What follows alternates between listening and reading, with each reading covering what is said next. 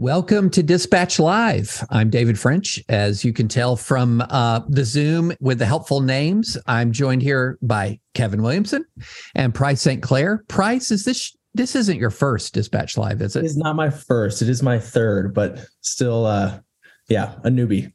Okay, fantastic. Please tell me that I didn't host one of the other two and I just forgot. You did not. You did not. It was okay. Good. Yeah. Good. Good. All right. Well, this is going to be a year in review, Dispatch Live. So we're going to reflect on the previous year and uh, some of the high points, some of the low points, and uh, we'll answer your questions, questions that arise as we discuss this. But let's just go ahead and start. Um, and let's just do our own dispatch imitation of Time Magazine and talk through who we think is the person of the year and a pretty momentous year. And I'll, I'll start with you, Kevin. Uh, we have Volodymyr Zelensky coming to speak to Congress tomorrow. Um, uh, Times named him. Would you put him as person of the year, or what? What's your choice? Worldwide, probably yeah.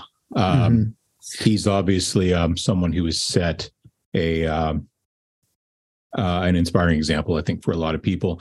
I think in the United States, um, it's probably Sam Alito. Mm. Um, because I think Dobbs, in terms of our politics, is probably the most important thing that's that's happened, which I'll uh, get back to in a little bit. I was thinking though about um, you know, no one asked me the question that I wanted them to ask it, which who's my who's my my rat bastard of the year? Who's my sort of worst person? oh, that's a great question. Year? And I've been thinking about that some, and um, you know, I really settled on Mike Pence. I think, and uh, even as Pence sort of fades from um, from relevance in American political life, to be a guy who was such a you know gross, craven, abject, spineless, knee walking Trump enabler until after the guy had lost the election, when he suddenly discovers um, his his conscience again. For that guy to publish a book and call it "So Help Me God" is really irritating. um, you know, he should have called his book "I Went to Bed with the Devil and Woke Up with a Burning Sensation." But uh, would have been a much better name for his, his book, I think.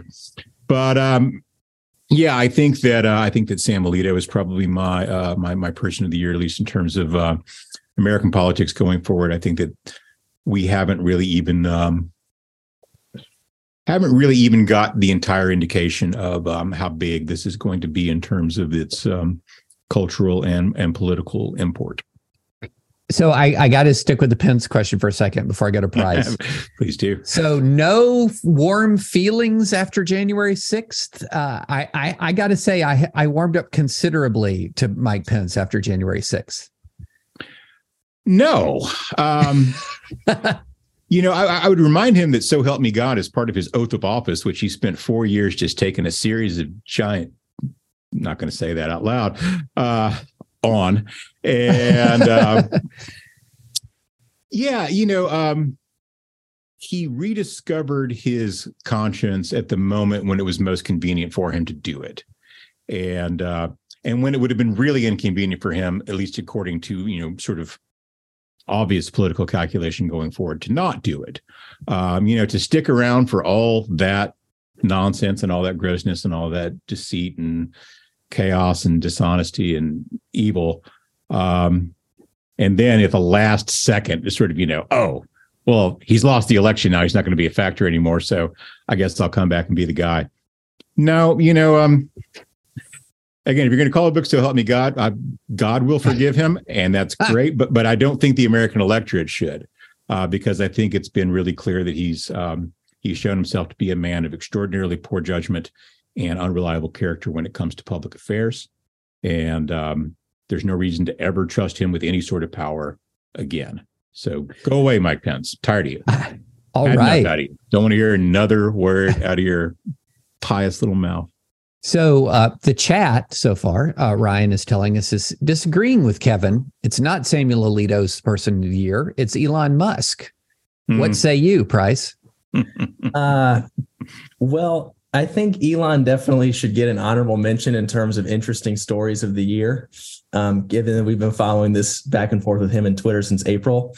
Uh, but no, I, I would not agree with the commenters who are saying Elon, to me, I mean, I think it is important that you you brought up Alito and Dobbs. That is, is a very important story of the year. But I think Time Magazine was right in the consensus opinion that uh, President Zelensky of Ukraine showing moral leadership in a way that, you know, when the invasion started in February, I remember talking to my friends like, what if he's assassinated in the next two days? You know, and Right. instead here we are. and or what if he evacuates? Right? Exactly. Mhm. Any of those things. And instead, here we are, and he's about to actually in person address Congress. That's pretty remarkable. Um, so, You know, as far as, as far as. Elon goes, I mean, forty-four billion dollars is a really expensive midlife crisis. yeah, Isn't I mean- that the truth? I mean, you're the you're the wealthiest man in the world someday, so you can't just go buy a Corvette. Um, but you know, even Jeff Bezos just dumped his wife and started dating some you know actress. I mean, forty-four billion. That's a that's, that's Yeah. people bunch. people should read uh, Nick Catoggio, Ala Pundit's piece from the other day about how it would have been cheaper and better for the world if Elon had been a heroin addict instead.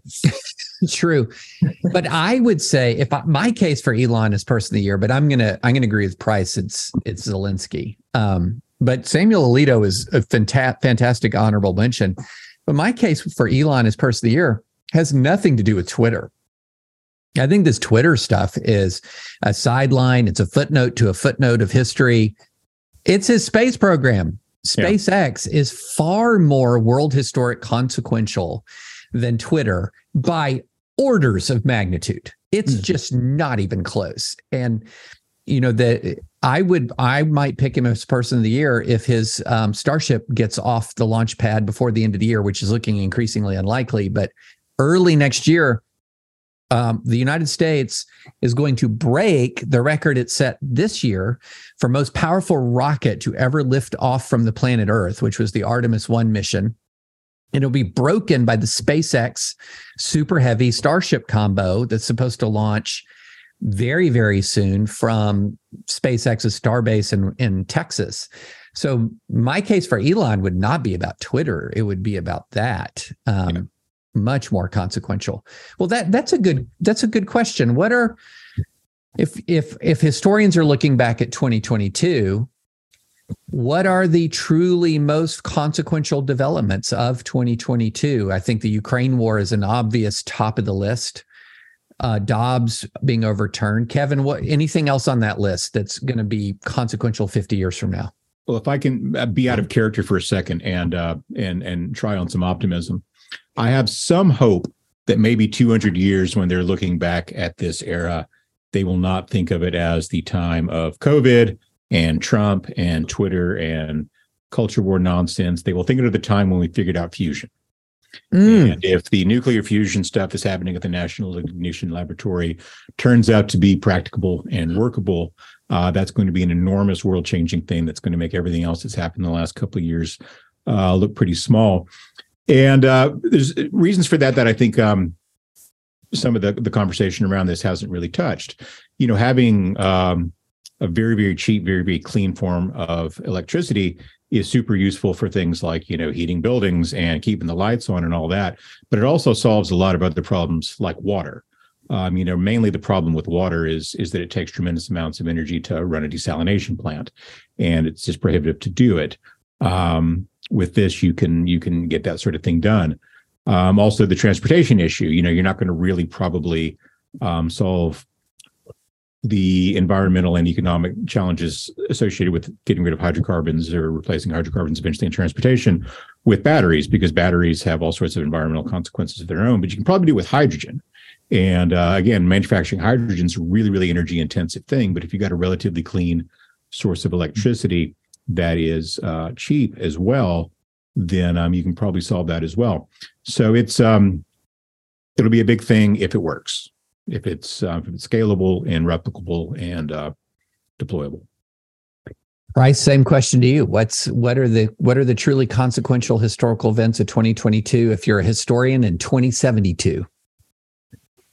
Great question. Uh, I do think the aside from the obvious of Ukraine, Dobbs, and the fusion, uh, which I need to read more about and learn more about. Um, I think there is a case to be made that the midterms were pretty historically important, maybe in a way that won't be as recognized in, in 50 years, but will still have been important. And I think Mhm. the primary part of that will be the sort of craziest, more election denying candidates losing very badly. um, that ha- that'll have consequences in 2024, 2026, 2028 Mhm. that we aren't don't even really know what those will be now. Um, yes, which, which sort of was thinking earlier this week, like the stuff with the midterms is so contingent, but like if Republicans hadn't had a huge midterm victory in 2002, post 9 11, would Barack Obama have become president? I don't know. Uh, but there's a whole sequence of events in between Mhm. there that, that's very contingent. And so um, the midterms will have an impact for a while. And I think it's important the election deniers lost and a variety of things moving the needle. I think the January 6th committee, you know, is not having an immediate legal impact, but for the sake of posterity, they've been more effective than I think a lot of people thought ahead of time. And I thought there were, it's just as this is something that I've covered uh, going into the January 6th committee. There were good reasons, I think, to think, oh, maybe this will sort of be useless, but it may have helped move the needle. So midterms is my answer. I'm silently So- I'm silently scoffing. Uh, As, Well, as much as I'm going to enjoy watching the Republican Party die a slow, painful, humiliating death uh, that it richly deserves, the idea that congressional Republicans in 2022 or 2023 can do anything historically important is just it's hard to swallow. I'm not saying they're going to do anything historically important, but that the fact that they, the most sort of election denying candidates lost is setting the stage potentially for something healthier in 2024, 2026. Uh, but I'm not going to say that they're going to do uh, the, you know, the committees in 2023 are going to do incredible stuff that historians are going to remember. Sure. I think, I think the it's- bubonic plague would be healthier. uh, I think- the jury is out as to whether 2022 marked a fever breaking moment. Uh, we'll we'll see. If it's a fever breaking moment, um, potentially aided down the line by a collapse of the Trump campaign or indictment of Trump and following that collapse of the Trump campaign, that will be really interesting to to see. But yeah, I'm, the the jury is out for me on the significance of 2022. you know, David, on the subject of a Trump campaign, I hate to hijack here, but I'm just curious what you all No, think go. about this. Um, I have a kind of sneaking suspicion that he may want to try to run as an independent in the next presidential election rather than seek the Republican um, nomination. For this reason, he knows he's not going to win either one of them. I think he's dumb, but he's he's not so dumb that he can't figure that out. And I think it would be less humiliating for him to run as an independent and then say, "Well, it's rigged." You know, the two parties are in collusion, and all that sort of stuff Mhm. than it would be to run in the Republican primary and lose to a DeSantis or someone like that. What do you think? That's a really interesting question. I think it's hard for me to imagine him declaring his independence anytime soon, considering he's still, depending on the poll. I mean, we've seen the polling all over the place, but depending on the poll, he's still beating DeSantis by double digits. And then two days later, we'll see a poll having DeSantis beating him by dou- double digits. My biggest question would be if he sees himself spot losing when not if when does he take his ball and go home and and how does he do it does he do it by saying uh, this is all rigged there's no way on earth i'm going to support ron desantis. You will never in a million years see that convention moment where we both lift our arms in the air. Hmm. um, and I'm just going to go home and tell everybody this whole thing is rigged, or do what you suggested, which is I'm going home and then sallying back out to get on the ballot in 50 states as an independent candidate and get more independent candidate votes than anybody since Ross Perot, or even maybe more than Ross Perot, and which would absolutely torpedo the GOP. He is How many uh, how many independent votes did Kanye get last time around? um, more than he's going to get this time around, I would say. Well, I'm not so sure about that. But, uh, So with the uh, Trump, I, I think what you just said, David, about him having to then make an effort to get on the ballot in all 50 states, that's what will be challenging. Um, it's it's hard to imagine that from the perspective of he announced his campaign and hasn't held any rallies since then, and he's selling NFT trading cards. Yeah. Um, so it's not. It's don't know, as a lot could hard as. change. Let, let me put it this way: if the libertarians do it every year, every four years, it's not as hard as you might imagine. no, but the people who do that kind of work professionally like to get paid up front. It's true. That is true. uh, well, well, going back to our list, um, let, we've kind of covered some of the better what you know what we think are the best moments of the year in the in the lines of what are the most momentous.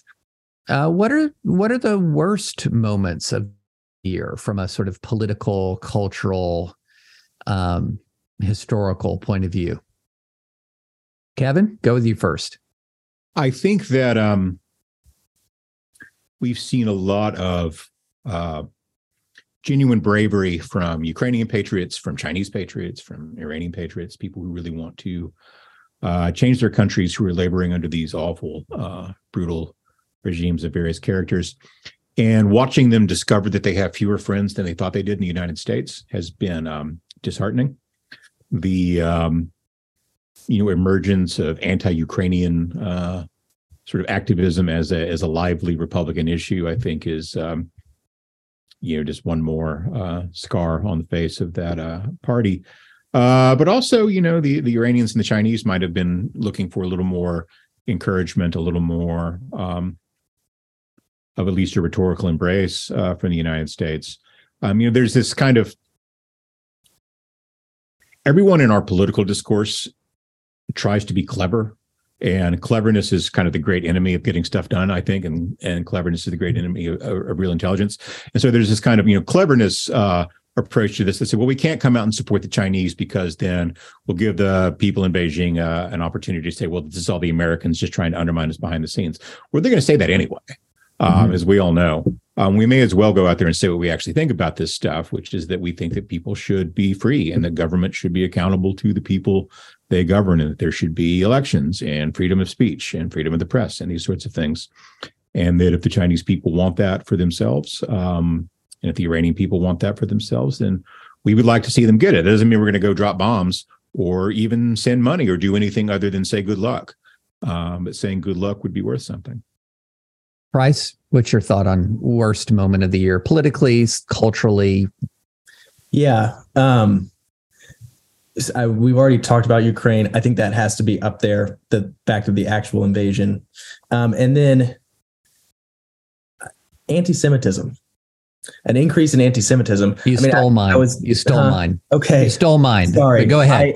I I, was uh, you know trying to think earlier today about what we're since Ryan sent us this list, what were some of the worst things of the year? And the the Kanye Alex Jones thing, which is sort of bizarre to watch, you know, and sort of a in some ways like a dumb story. But but the fact that uh you know, just for rabid, like I like Hitler anti-Semitism from someone of that uh level of popularity in society, we have that now is wild. And it's not just that. There's been multiple other data points of you know violent attacks against Jewish people uh, on the rise. Yeah. Um, so that's that's a bummer. But would love to hear your thoughts on that as well.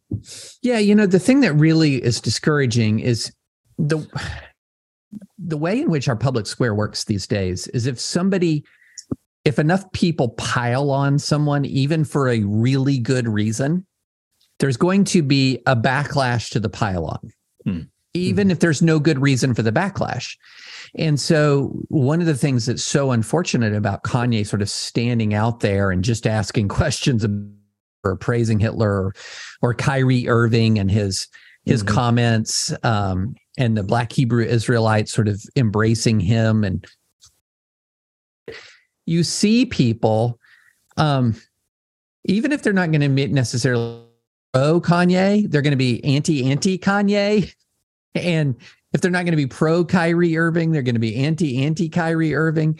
And there's just this sort of idea that there's this an, reflexive reaction whenever there seems to be a consensus opinion. And some of that you saw with the Ukraine stuff that you saw mm-hmm. people on the right reacting to support for Ukraine, calling it the quote current thing.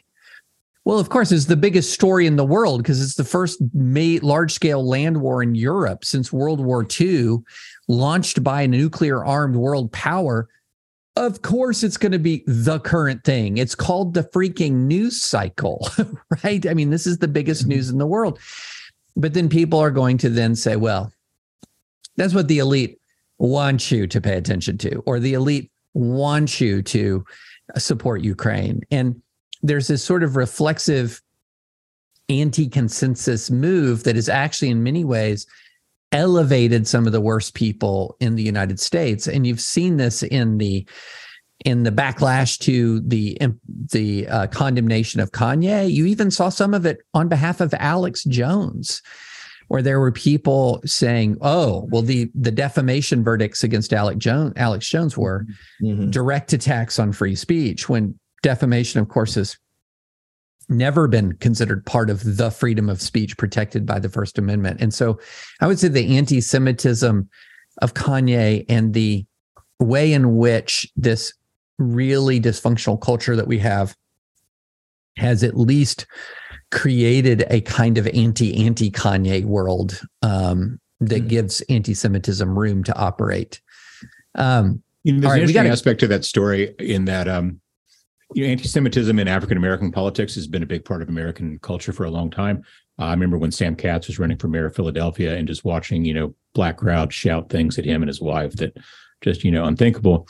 But it's always been sort of contained in Democratic urban party uh, politics, and Kanye is kind of interesting because he's broken out of that, and uh, he's you know, sort of a rightish uh, figure. I mean, there's always been right wing anti-Semitism mm-hmm. too, but it was it was you know white guy anti-Semitism. It was very right. sort of a different thing from kind of Louis Farrakhan anti-Semitism. Right, right, exactly.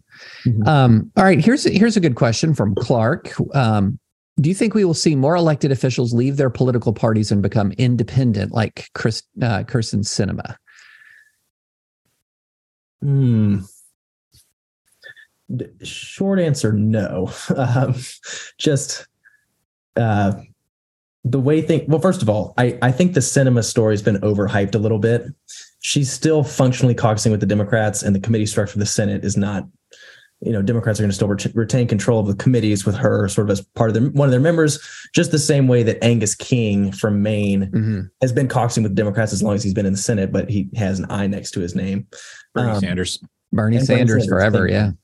Um, so, and then more broadly, uh, you know, I guess it, it, th- those sorts of people, the Angus Kings and the Bernie Sanders and the Kyrsten Sinemas of the world, who are incumbent senators, they're the people in politics who it's the ease that's a relatively easier move for them to make. But if you're someone new trying to break in, um, just both in terms of getting on the ballot, getting your name out, raising money, hard to do that eff- effectively and actually win races outside the the two party system. I'm not saying I'm happy about it necessarily, but I think that's the way it works. Kevin, thoughts? Yeah, Sinema? I think we'll probably I think we'll probably see more of it. Um, so a couple of things. One is that there's um, you know, kind of cheap populist moral uh, blessing that you get from being anti-party and uh, or being trans party or being you know independent, and um, that's um, kind of low-hanging uh, fruit for a certain kind of you know aspiring uh, demagogue. But of course, the the parties don't matter as much as they used to. They don't have the kind of power they used to. So I think that you'll see more of this among people as uh, who are as Price points out, already incumbent politicians who already sort of have a footprint, but also celebrities who want to be in politics. And um, as we see the celebrification of our of our politics, which is was well underway uh, kind of before Trump, but Trump certainly uh, supercharged it in some ways. Then um, they don't need the parties to raise money. They don't need the parties to put together volunteer groups to uh, help them with ballot access and things like that. So I think some of those people will uh, will certainly do it. If I were, you know, if I were Oprah Winfrey or Kim Kardashian or someone like that, and I wanted to be a senator or run for president, I think I would probably do it as an independent rather than as a member of a party. You know, Lisa Murkowski is also an interesting example in that although she's still a Republican, she actually opted out of eh, you know and, now now Alaska's different it has the ranked choice system but mm-hmm. you know she came she she did an end run around the primary system, became a write-in candidate. I think there is going to be more room for people who have established names, who have sort of forged an independent identity to chart their own course for exactly the reason that Kevin was saying. Once you have achieved a certain level of name recognition and sort of political celebrity status, degree of independence that goes along with it. But I also think some people might be looking to see what's going to happen to Sinema electorally because this is kind of a move to put the Democrats in a position of sort of saying, wait a minute, if we run somebody, we lose this. We lose this seat because um, our candidate is not going to take enough votes, is not going to win enough votes and take enough votes from Sinema and be able to beat the Republican because Republicans will be united. So, do we run a primary candidate or do we have a Democratic primary? Do we just go ahead and say, yeah, Senate, we may not like it, but we're in a tough position and then Sinema is our best option? And if that if that sort of gambit works, it's sort of an interesting way for a controversial incumbent or an incumbent who doesn't, you know, really satisfy the base to sort of say to the party, too bad. I'm opting out of all this base craziness. You're going to censure me you're going to censure me for going to be an independent minded senator? Well, I'll leave the party and put you in an impossible position and make you choose to lose this seat or back me. It's an interesting play. So who who might be some of those senators then? Um, I mean, Murkowski, I, Murkowski would be a great example, but she hasn't done it yet. Mitt, Mitt, yeah. you know, um, if the Utah Republican Party gets too drawn towards sort of the the kind of base politics that resulted in censuring Doug Ducey in Arizona and running Kari Lake, you know, Mitt I'm Romney, so grateful that the word we use for this is base. By the way, yeah, it's just it's appropriate in both senses. yeah, absolutely, absolutely. I mean, and and look, I mean, I I'm I do think there are signs that some folks in the base have recognized that this sort of rhino hunt mentality is not necessarily the key to electoral success going forward, but not enough of them. Um, I'm not so sure the fever has really broken. If it should break anywhere, it should break in Arizona. Yeah. I mean, Ducey won reelection in a Democratic year in 2018 by what, 14, 15 points? And Kari Lake loses. Yeah. That should tell I like, you a lot. I, I like to imagine Mitt Romney uh, quoting Coriolanus and telling the Republican Party, "You censure me, I censure you." Walking out of the room, that would be uh, that would be great. Not his style, I think, though. Um, here's a great question. Uh, it's from William. You talked about the potential breaking of the fever on the right, which jury's out. Was year was 2022 the year fever broke on the left? I, I think here's a good way of phrase. Here's another way of phrasing it.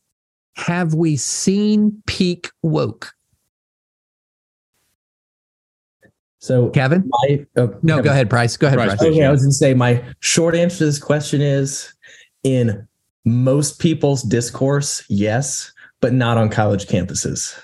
Mm. I was hmm. I was talking last week. I got to talk briefly with Ruy Teixeira, the Democratic emerging Democratic majority guy who's now a yeah. scholar at AEI.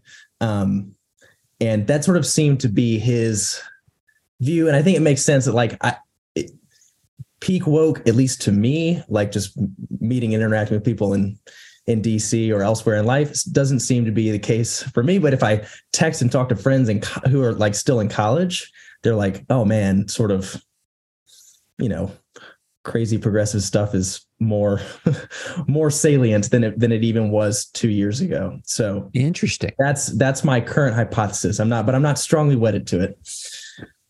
Kevin, thoughts uh, on that? No, I don't. I don't think we've seen peak woke. Um, it's like when you go for a, a, hike in the mountains, and every time you you know go over a ridge and you think that's it, and there's a, another one beyond it that's even higher. And been, uh, been there, yeah, yeah, probably more more often than I have. But um, I think that one of the contributors to making this worse is going to be the fact that the um, tech industry is um, very, very committed to uh, remote work. Mm. And um, so, like, there was an interesting article in the New York Times today about the fact that San Francisco and downtown has like a 40% vacancy rate in its office uh, building, something like that. And as these people go out and work remotely and spend less time in offices, they're going to spend more time online. And um, those sort of weird, shallow, polarizing social media relationships will loom larger in their lives than in person interactions will, as they have fewer of them. And those are very culturally uh, important people. They mm-hmm. um, they really do a lot to set the tone, both in the business world and in that kind of social media conversation. So um, I think that the um, you know kind of hardcore um, Maoist vanguard of uh, of peakliness is going to get worse, not better. At the same time, we've seen some red pilling in the Silicon Valley world as well from the very online cohort.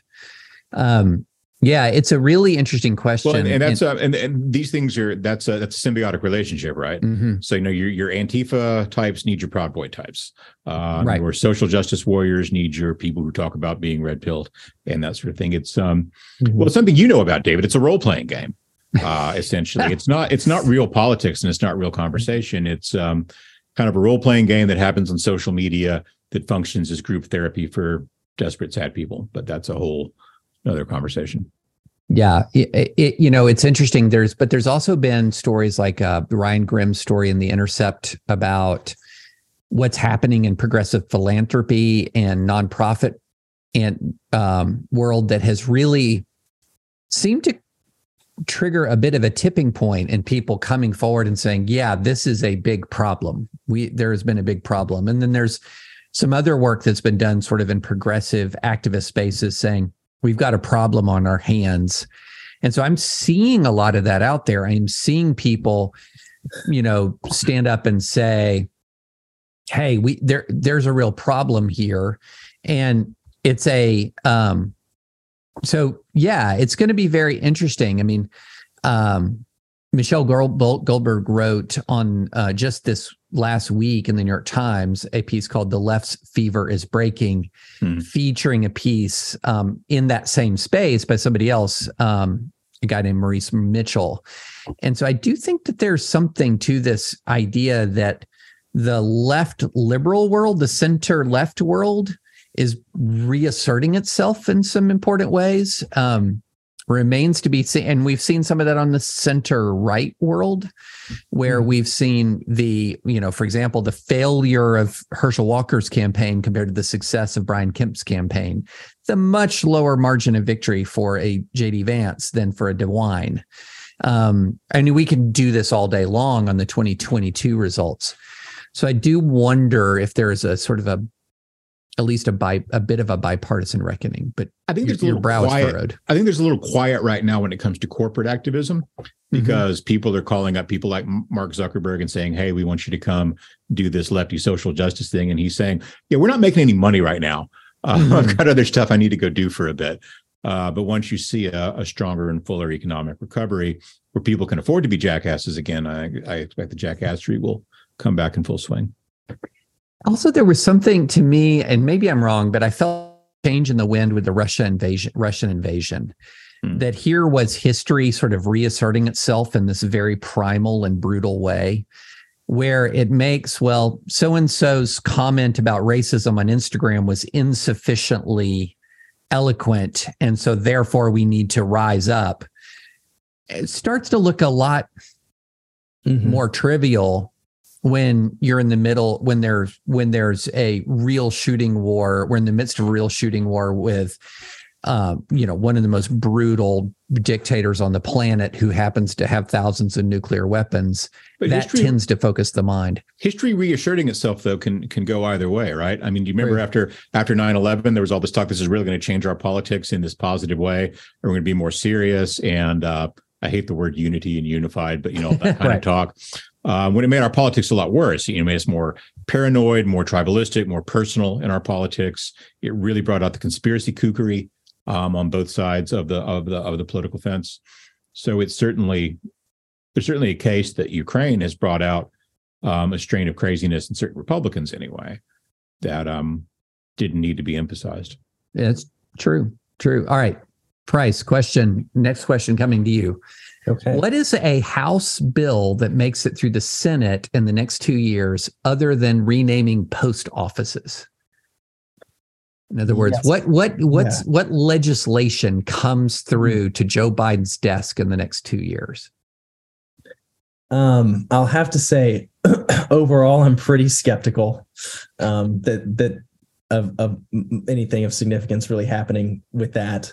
However, if it if it is something, it'll probably be maybe I just have this on my mind because of Haley's uh, interview with Mike Gallagher that was today, mm-hmm. but probably something China related and or TikTok related. Like, with given all the stuff that's happened with TikTok in the last even two weeks, I would not at all be surprised to see sort of bipartisan support for let's not only get this off of government phones, but uh, you know, maybe we break off the like US component of TikTok and, and sell it to an American company. I don't know the details of how that would work, but I wouldn't mm-hmm. be surprised to see something like that happen.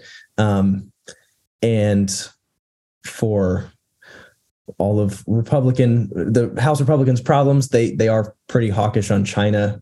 Um, and I, I would guess I'm saying I wouldn't be shocked if there was something that they could come together to support that Senate Democrats also liked well enough and sent sent on to Biden's desk. But in general, um, with a split Congress and already the House is largely a messaging body, I think most stuff uh, of, of, significance will sort of originate in the Senate. Do you think Kevin, it's likely? That, do you think it's likely that price that there will be a large increase in military spending? uh, which Republicans will want, and enough Democrats in the Senate want as well. And I think that Biden actually would like as well. Sure. I, I, will. I will admit I don't know enough about the subject of military spending to have a super mm-hmm. strong opinion about the likelihood of that, and I I would love to learn more. But if if if the dynamic is as you say, and I that that fits with what I've heard from others and, and read in the news. Um, one of the things we typically spent seen in split Congresses is that the one thing everyone can agree on is spending more money. Uh, sometimes, sometimes they can agree on cutting taxes. Some, although that's become really um, an issue that Republicans are less invested in, and Democrats have become more uh, hostile toward than they than they have been in the past. Um, but there is a lot of pent up demand out there for uh, higher military spending, which is which I think is not not a not a great policy. Um, although there are some things we probably should be spending uh, some more money on on that front. But um, if the pressure is to, well, we can all get along on the subject of sending money out to people, and um, what's the subject? Probably the military. Um, if there's a bad recession, you may actually see some consensus on economic stimulus in the mm-hmm. same way you did um, during uh, COVID, where there was actually pretty broad bipartisan consensus on shoveling money out the door as fast as they possibly could. So um, anything that is financially irresponsible, potentially ruinous and destructive, uh, probably has a pretty good uh, pretty good chance compared to anything that's the opposite of those things. Uh, that'd be my best guess. You know, I think the military spending um, that you mentioned, Kevin, and I have a different view. I, I think it's going to be necessary to increase for this you're, reason. You're a warmonger. We all know this. that's that, that's what they in say. The, in the pocket um, of the Ukrainians. So. yeah. So you're going to have to do two things at once. One, you're going to have to continue to supply Ukraine with the sufficient weapons to, to go toe to toe with Russia for the indefinite future, which is a big industrial lift, by the way. Fighting a great power toe to toe, even if all you're doing, all you're doing is providing the raw materials for it, arsenal of democracy piece of all of this, that's a lot of money and that's a big lift. And then at the same time, we need to replenish our own stocks and expand our stocks because what is that an actual shooting war with a major power consumes ammunition, including precision guided weapons, at an unbelievable rate.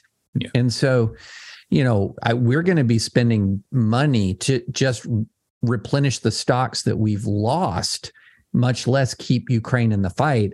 And that's going to take a lot. And you'll see, I would imagine you would see some deal making with the Ukraine skeptical GOP that says, all right, can, will you at least not, you know, block this package or, or, or throw the Hastert rule into doubt through this package in exchange for some additional military spending, including replenishing ammunition stocks. And then a, there's going to be some consensus that the U.S. Pacific Fleet needs to get stronger.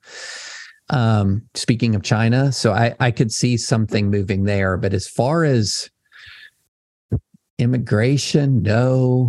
what else? No. yeah. You know what I would like to see, and this is off the subject, but you're just making me think of this with the, the restocking things, is that we kind of need a NATO energy policy, and there isn't mm. really one. You know, we we we lean on everybody about what share their GDP they're spending on defense, but you know, there's a lot of natural gas in Western Europe. There's a lot of natural gas in Eastern Europe and in the British Isles. And uh, if everyone turned on the switches, um, you could make Putin's energy um, footprint irrelevant in 18 months. Yeah. Well, let's um let's go a little bit more inward looking for a minute. And we were asked as we reflect on this year, what do we like about working at the dispatch? And I'll just go ahead and put price under this on, on the spotlight right now. Yes. As a as a new younger member of the dispatch team, why do you like it so much, Price? Well, that's a great question, David. Um, I'd I'd say a few things. Uh, again, sort of, I've been working here for six months, so sort of lower, low rung on the totem pole. Um, the fact that, you know, I get to read and write and ask people questions for a living, um, and to me personally, that's that's pretty fun to do. Um, and while you know, hopefully over the months and years to come, I can develop some more specific beats or subject matter expertise. I've gotten the chance to cover a wide range of topics and learn things that I wouldn't have learned if I wasn't working in journalism. Um, and then more broadly beyond that, I, am sure our subscribers are aware. Um, we've got great people working here, and I I like and enjoy, you know, being in an office with and respect the people that I work with and for. Um, and that makes a makes a big difference. So it's a great, great job straight out of college for me to have. Well, it strikes me that this is the wrong audience to have this conversation with um, because they're all already subscribers. Yes, we don't. so this is like them. reaffirming. This is why you made the right decision. But here, but they can evangelize. Here, yeah, there. Here's the here's the twist on it, Kevin. How would you tell how how would you evangelize in in these members who've who are who are already all in on us, how how would you evangelize the dispatch?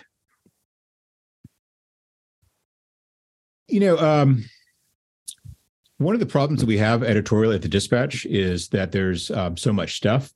You know, um, it's something you kind of behind the scenes here that we we've talked about some is that we are afraid of making it too much of a fire hose that it's overwhelming for readers mm. uh, that we're putting out so much stuff. So if that's kind of your problem that's um that's a good problem to have and that shows that you're you're sort of doing the right things. I um when i was in the, in the newspaper business i um you know, several times a year i would get someone who wanted to cancel their subscription because of a column i'd written. And um what I would do is I would go to their house on the last day of their subscription and bring them a cup of coffee and uh, I'd give him my speech that, uh, you know, if you're canceling because we got something wrong or because it's boring, because there's nothing interesting in the paper, nothing useful to you, fine, cancel.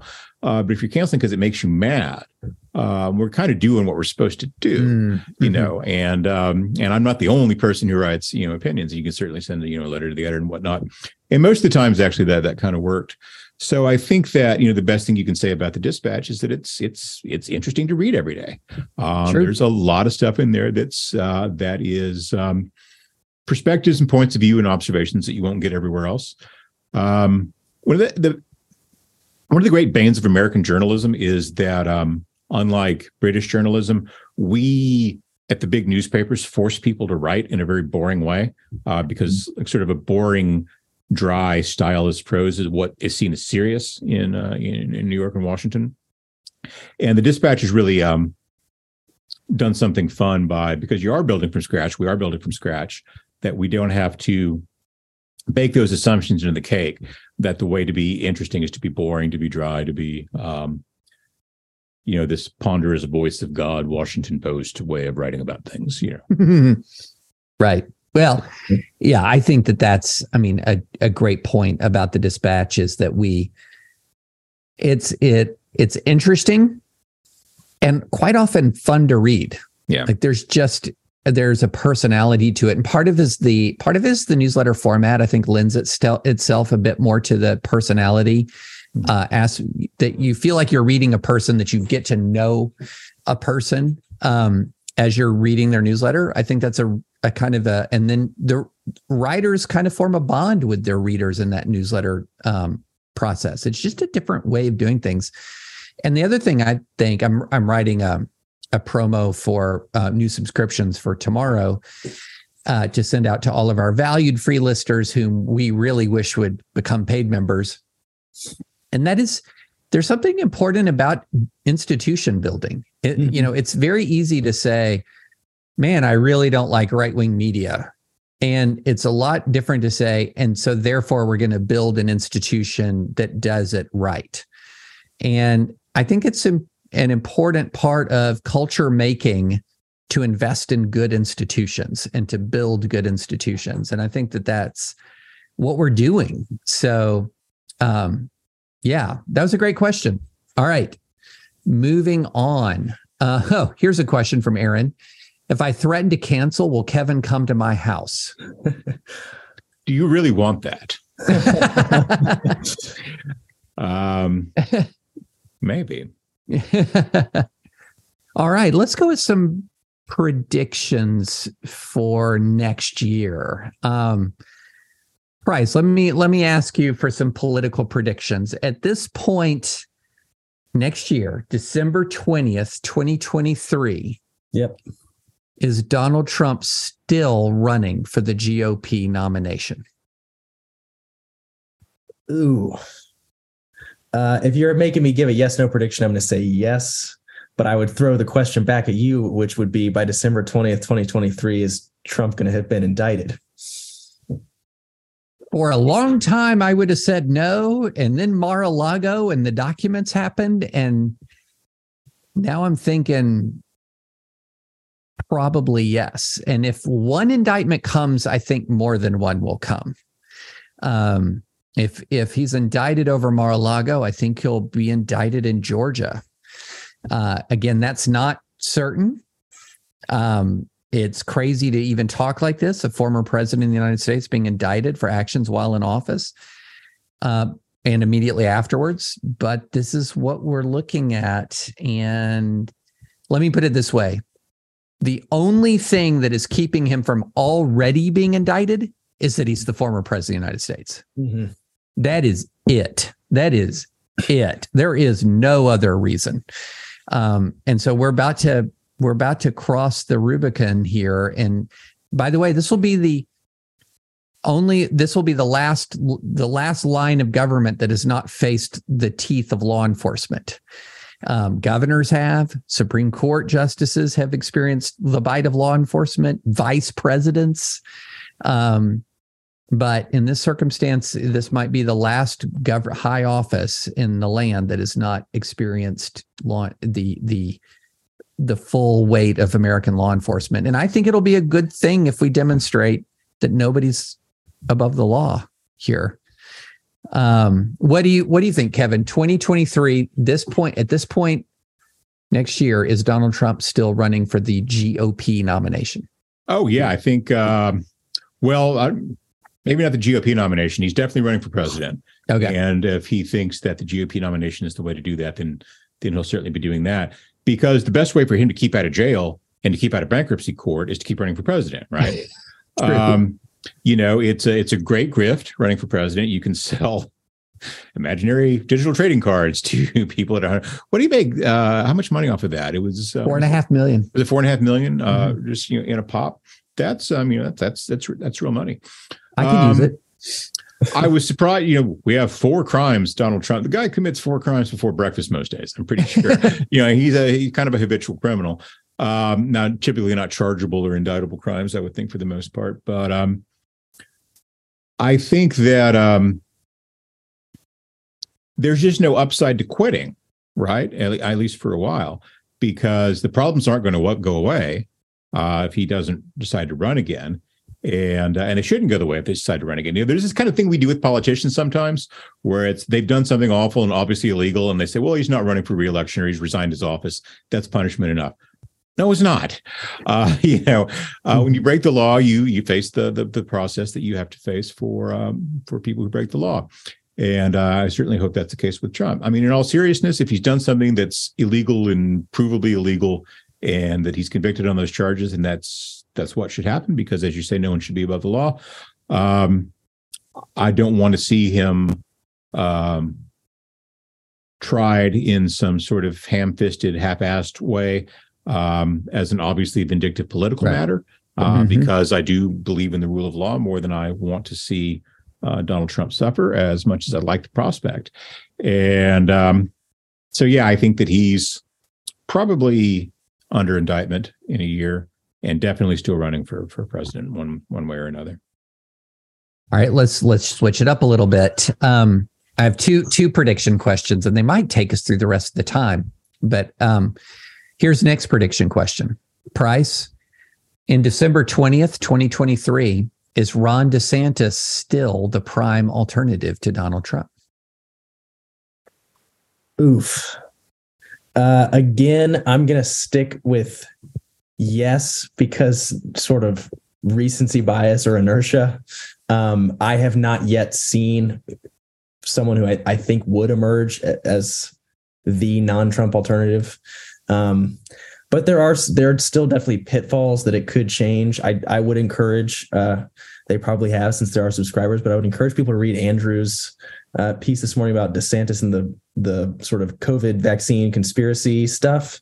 Um, that could end up playing poorly with, uh, you know, some suburban voters who got vaccinated and sort of want things to be normal. Um, yeah, it, it there are ways in which that could play poorly politically for him. I'm not saying that it will, um, or for all I know, there's some other thing that emerges. But if you're making me say right now, in in a year, is is DeSantis still the main non-Trump guy in the party? I would say yes. Kevin. Yeah, I think DeSantis is the only guy who um, could be understood as a plausible and defensible candidate by what we used to call mainstream Republicans. I'm not sure if there's such things still exists, but who can also pick up the Trump element because of mm-hmm. his emergence as a culture war figure, particularly around COVID, which I think is going to continue to be a uh, a very lively issue for for those people. It's something they really, really are emotionally invested in. DeSantis's problem is that he seems ready to lean too heavily into that when he doesn't need to. He's already a culture war lightning rod. He doesn't have to do anything to make that worse or more intense. It's not going to go away. He can just go ahead and keep being himself. And he probably would be better off making a demonstration, a continued demonstration of his ability to be a good governor, um, in addition to being a culture war lightning rod. And um, because that's the thing he's really going to have to prove. I mean, I think he's been a pretty good governor of Florida in lots of ways, but that's a um, that's a hard case sometimes to make to people. Like Rick Perry was a very good governor of Texas, mm-hmm. But he had a hard time explaining that on the campaign trail. Jeb Bush was a very good governor of Florida. Uh, he had a hard time using that to his advantage when he was running for president, partly because it was a few years in the past for him at that point. So DeSantis, if he is going to be that guy, probably should think about stepping away from the culture war stuff a little bit and stepping up his hey i can do this job stuff in a way that people outside of florida can understand interesting uh, one thing that has been interesting to me about florida politics is the extent to which governors after jeb bush have kind of coasted on some of jeb bush's benefited a great deal from a lot of jeb bush's work as, right yeah as even governor. as they kind of hold him in contempt um, you know, Rick Scott's a good example of this. He was a very good governor of Florida, mm-hmm. and uh, but his performance there was not something that really translated into um, something that was going to make him more of a national figure. And now what people know him for is um, kind of you know the stuff that he's done since then, which hasn't been all that great or impressive. All right, so here's the next question, and let's we started with Alito, and let's end with Alito Dobbs and abortion. Hmm. Will history mark the Dobbs decision as the beginning of the end of legal abortion in the United States? Or is the time when abortion became permanently legal through the democratic process or some mix thereof? Uh, Price, start with you. Some mix thereof. I I think the the, uh, the, based off my reading of, of the midterms in the last year, as someone who does not think about this in the legal depth that you do, David, um, it's just sort of changed the the the landscape of how the policy fight is going to continue to happen. But it'll be a fight for a long time with abortion pills and all sorts of other things. Kevin, your thoughts? Yeah, I think that um, it remains to be determined. So all Dobbs did was give us a chance to have the fight that we're going to have. And what people on the pro life side now have to do is engage in persuasion. Um, you know, winning elections is not going to be enough to get it done if you don't actually change people's minds. Mm-hmm. Because without a really broad and deep democratic consensus on this issue, you're never going to have a stable policy environment. You'll have short term wins, short term losses. Um, you know, Americans are very um, convulsive when it comes to our electoral behavior. You know, you go from uh, George W. Bush to Barack Obama to uh, Donald Trump. That's not that's not linear to say the least. That's not people operating on a straight line. So, um, if you want to win the abortion issue, um, Dobbs isn't enough. Winning in state legislatures isn't enough. These things are necessary, um, but you really do have to um, achieve some kind of consensus. I suspect that for 20 years, we essentially have France, um, you know, where you've got very liberal regime early in the pregnancy and much more restrictive rules later. And the pro-lifers' job during that period of time is going to be moving the needle down from X number of weeks to X minus, you know, one week at a time, probably. Yeah, I'm very interested in what happens in the cultural arena. Um, in addition to the political, I think uh, the last the the last election cycle was sobering from the pro life perspective when when pro when life issues were straight on the ballot. Uh, in other words, there was you weren't voting for a candidate; you were voting for a ballot measure.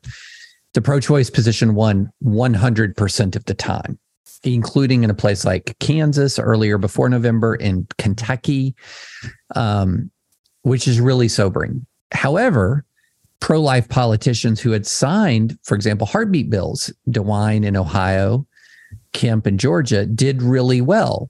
But it was not, there's no real indication it was because they signed the heartbeat bill. It was just that the heartbeat bill didn't undermine their support enough to make a difference given other virtues. So I think that's kind of the challenge for the pro life movement right now. And then the other big challenge is the abortion rate in the US went up during the Trump years for the first time since the Carter years, our abortion rate went up during a presidency. And that's very sobering. Um, and when you look at abortion rates worldwide, you'll see often that there that the abortion rate and the abortion law don't necessarily go hand in hand. Germany and France, for example, have very similar abortion laws, but Germany has an abortion rate that's a fraction of America's, of France's. And I think the pro life movement's going to really have to think hard, not just about persuading people politically, but culturally as well. And that's um, for for a long time. I think we took for granted that the cultural momentum was on the pro life side. Uh, and I'm I'm nervous about that now after the last four years. Or now I, I I don't think we have any data from the the early part of the Biden term yet, but that's that's my big concern is what's happening in the cultural arena. I always get a little nervous when we say, "How can we be more German?" but um, maybe how can we be more Swiss? I could live with. But uh, yeah, yeah. Well, um, well, let's end on a lighter note. The question before we began was how long before one of the dispatch members was going to notice that it's hard for me to see. Is that part of a bandolier behind you? Or oh, it's a cuff for uh for a, rifle stock. Gotcha. Okay. Okay. I was cleaning some guns today and had to take it off. But, uh, so our thought was it was going to take five minutes for a dispatch member to notice that. It was 23 minutes according to Ryan. 23 minutes. So come on.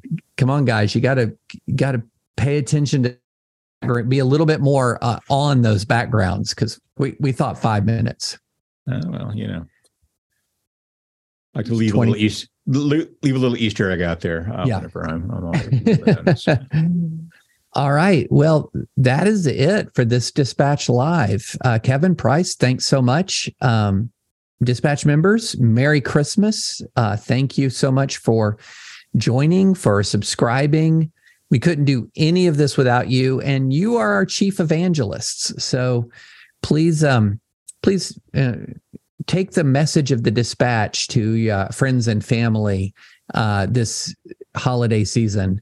Oh, and Ryan wants me to mention that next week is a week off for Dispatch Live. Uh, that the week between Christmas and New Year's is for most of us one of the calmest weeks of the year. For some of us who are lawyers, it is the week when we get all of our continuing legal education done. So I will we will not be doing dispatch live next week. But thank you so much. Thanks for tuning in all year. Um, Merry Christmas, and we'll see you in 2023.